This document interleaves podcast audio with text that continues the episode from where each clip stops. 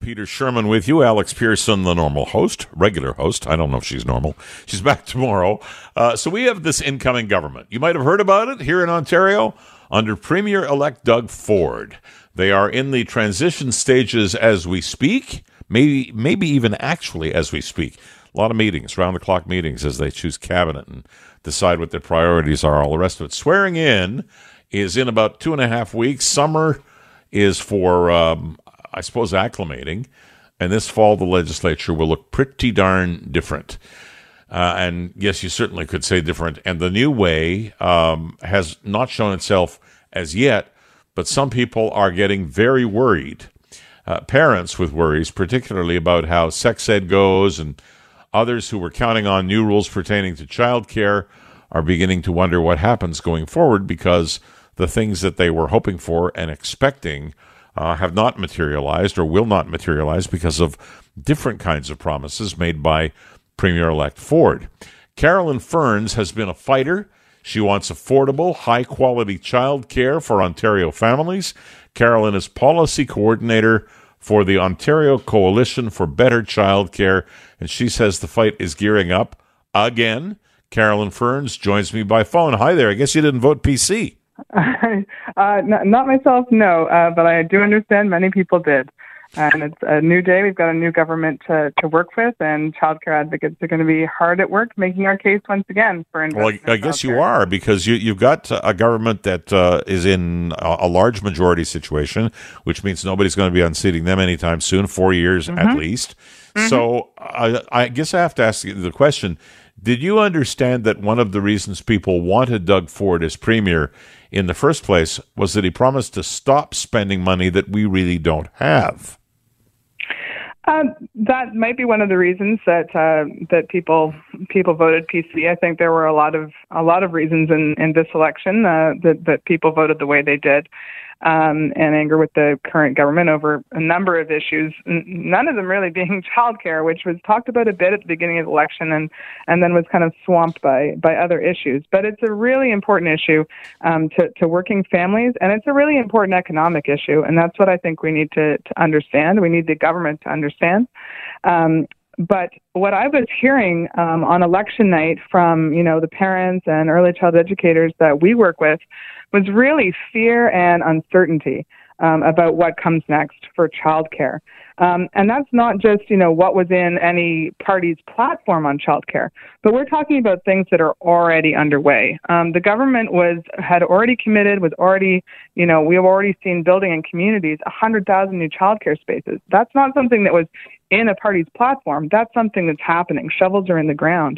And we have parents worried, you know, will that childcare center that's opened in my school, will it still be there next year? Is the one that's, that's supposed to open in the fall, will it still be built? Or will it even be a child care center when they redeploy it, if that's what they're going to do? That's right. Educators worried, are they going to lose their wage enhancement funding? Um, so all of these kinds of worries. And I think that any newly elected premier wouldn't want to inspire fear and uncertainty in the minds of, uh, you know, young families, in the minds of early childhood educators around the province. Um, so what we want to make sure uh, the new government hears is that, you know, shovels are in the ground building these one hundred thousand childcare spaces. And, you know, uh, the childcare is a vital community service in our province, and, uh, you know, not somewhere where you're going to find a whole lot of gravy. You know, what you're going to find is, uh, you know, people, local people hard at work um, in nonprofit childcare centers serving our families and serving our children. Well, you're, you're, Uh, obviously a strong advocate for this, and for that I your, my hat is off to you on the one hand. On the other hand, I'm here to ask some tough questions, and there are mm-hmm. people out there, and this is one of them, and they'd say to you that uh, they don't want early childhood educators who are unionized, uh, oftentimes, most times, providing high-quality daycare and early childhood education if they have to pay for that. How do you answer them? Mm-hmm. Well, I mean, that kind of boils down to the question that, you know, you often hear from uh, from people who are opposed to childcare, which is, why should I pay for other people's children, right? Yep. The short answer to that is it makes good economic sense. The short answer is the economy. Eco- childcare is actually an economic triple win, right? Because it helps parents to go to work. It helps businesses retain employees who they may have spent years training up and then could lose to the struggle for childcare when they become parents, right? it also directly creates jobs in the childcare industry, and uh, which then goes on to create a ripple effect in local communities' economies. And if the quality of childcare is good, then it has a very positive impact on child development. So it's actually a program that makes good economic sense. One of the things that was so frustrating in the election was that it seemed when Doug Ford talked about childcare, say in the, the last debate, it didn't sound as if he knew the sector very well at all. Um, saying things like, you know, government-run childcare. There's actually no childcare in the province of Ontario that's run by the provincial government.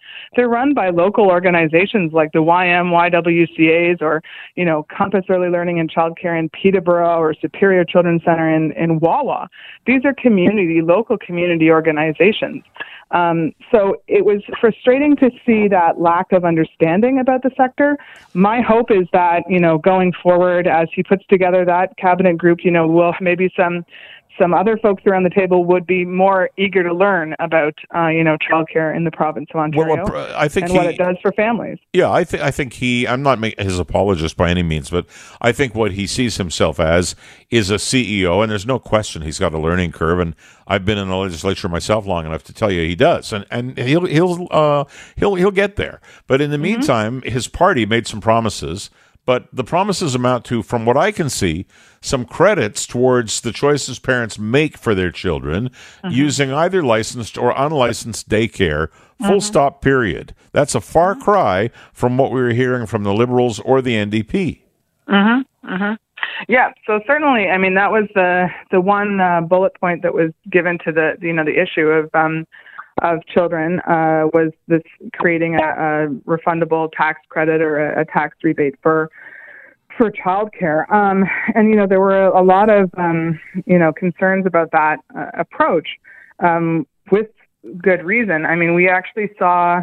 Um, You know, we saw that kind of approach to childcare at the federal level um, under Stephen Harper. And the problem with it is it doesn't do very much to help parents afford childcare. Um, now, they say it's a seventy-five percent tax credit, but when you look at the fine print, that's the maximum that any family could possibly receive. The amount of funding that they've said they'll put towards this tax credit wouldn't actually go very far if you spread it across all the families that would need it. So there's some math problems there. Um, and the other problem is that it doesn't actually create any childcare spaces.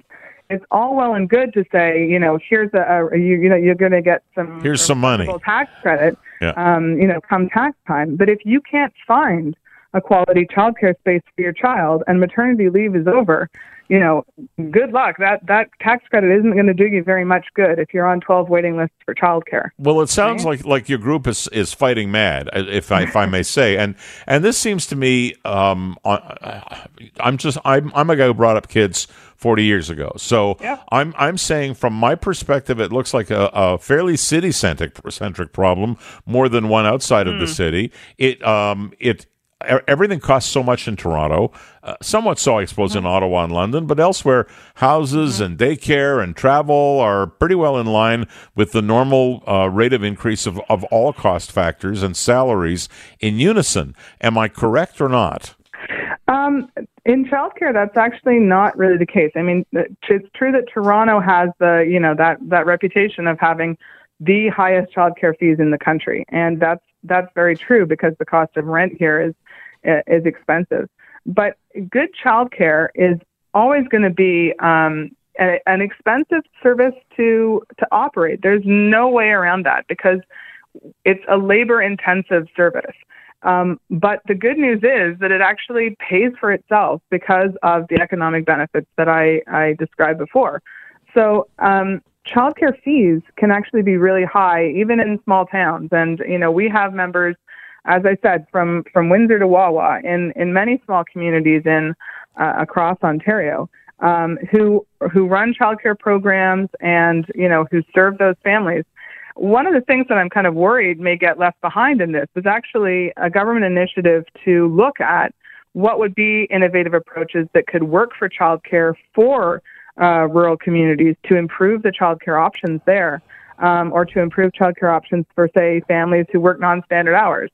So those were, you know, things that were in the works, you know, that the government was looking at. And, uh, you know, I'd hate to see all the good work that, you know, not not the government, but the good work that people in communities around Ontario have been doing for years and parents have been advocating for for years. And we just don't want to see that getting... Uh, no, you know, I, I hear what you're saying, and I hear what you're saying, and, and were I in your position, I would probably feel exactly the same way. But here's here's the bottom line, and you can react to this, and then we're out of time. The new government scored a victory. Some child care advocates are saying it's devastating to families, but it's a landslide victory, and Ontario seems to want it. And when I say want it, we're talking about... Um, I don't know that I can say cuts because I don't know what they are. Um, I'm, I am saying holding the line, and I would suspect that some of what you're advocating for is just not going to happen in the near future. That's very possible, but we heard from the, one of the things we want to have clarified is we heard um, from the P Cs during the election that they would honor the one hundred thousand spaces that are already being built across Ontario. Those are shovels already in the ground, and that's the kind of work that it would make no sense to lose that kind of work. Um, it wouldn't make economic sense. It, it just wouldn't make any sense at all. Um, so we're really hoping that, you know, this government will uh, be able to understand what childcare does for local communities, for the economy, for parents, and for, you know, the little kids that we all love in this province. And, uh, you know, we hope that we can continue to, to advocate for that program going forward. Carolyn Ferns, keep on fighting. Thanks very much. All right, Carolyn, you too. Carolyn Ferns is Policy Coordinator for the Ontario Coalition for Better Child Care. Peter Sherman for Alex Pearson, Global News Radio.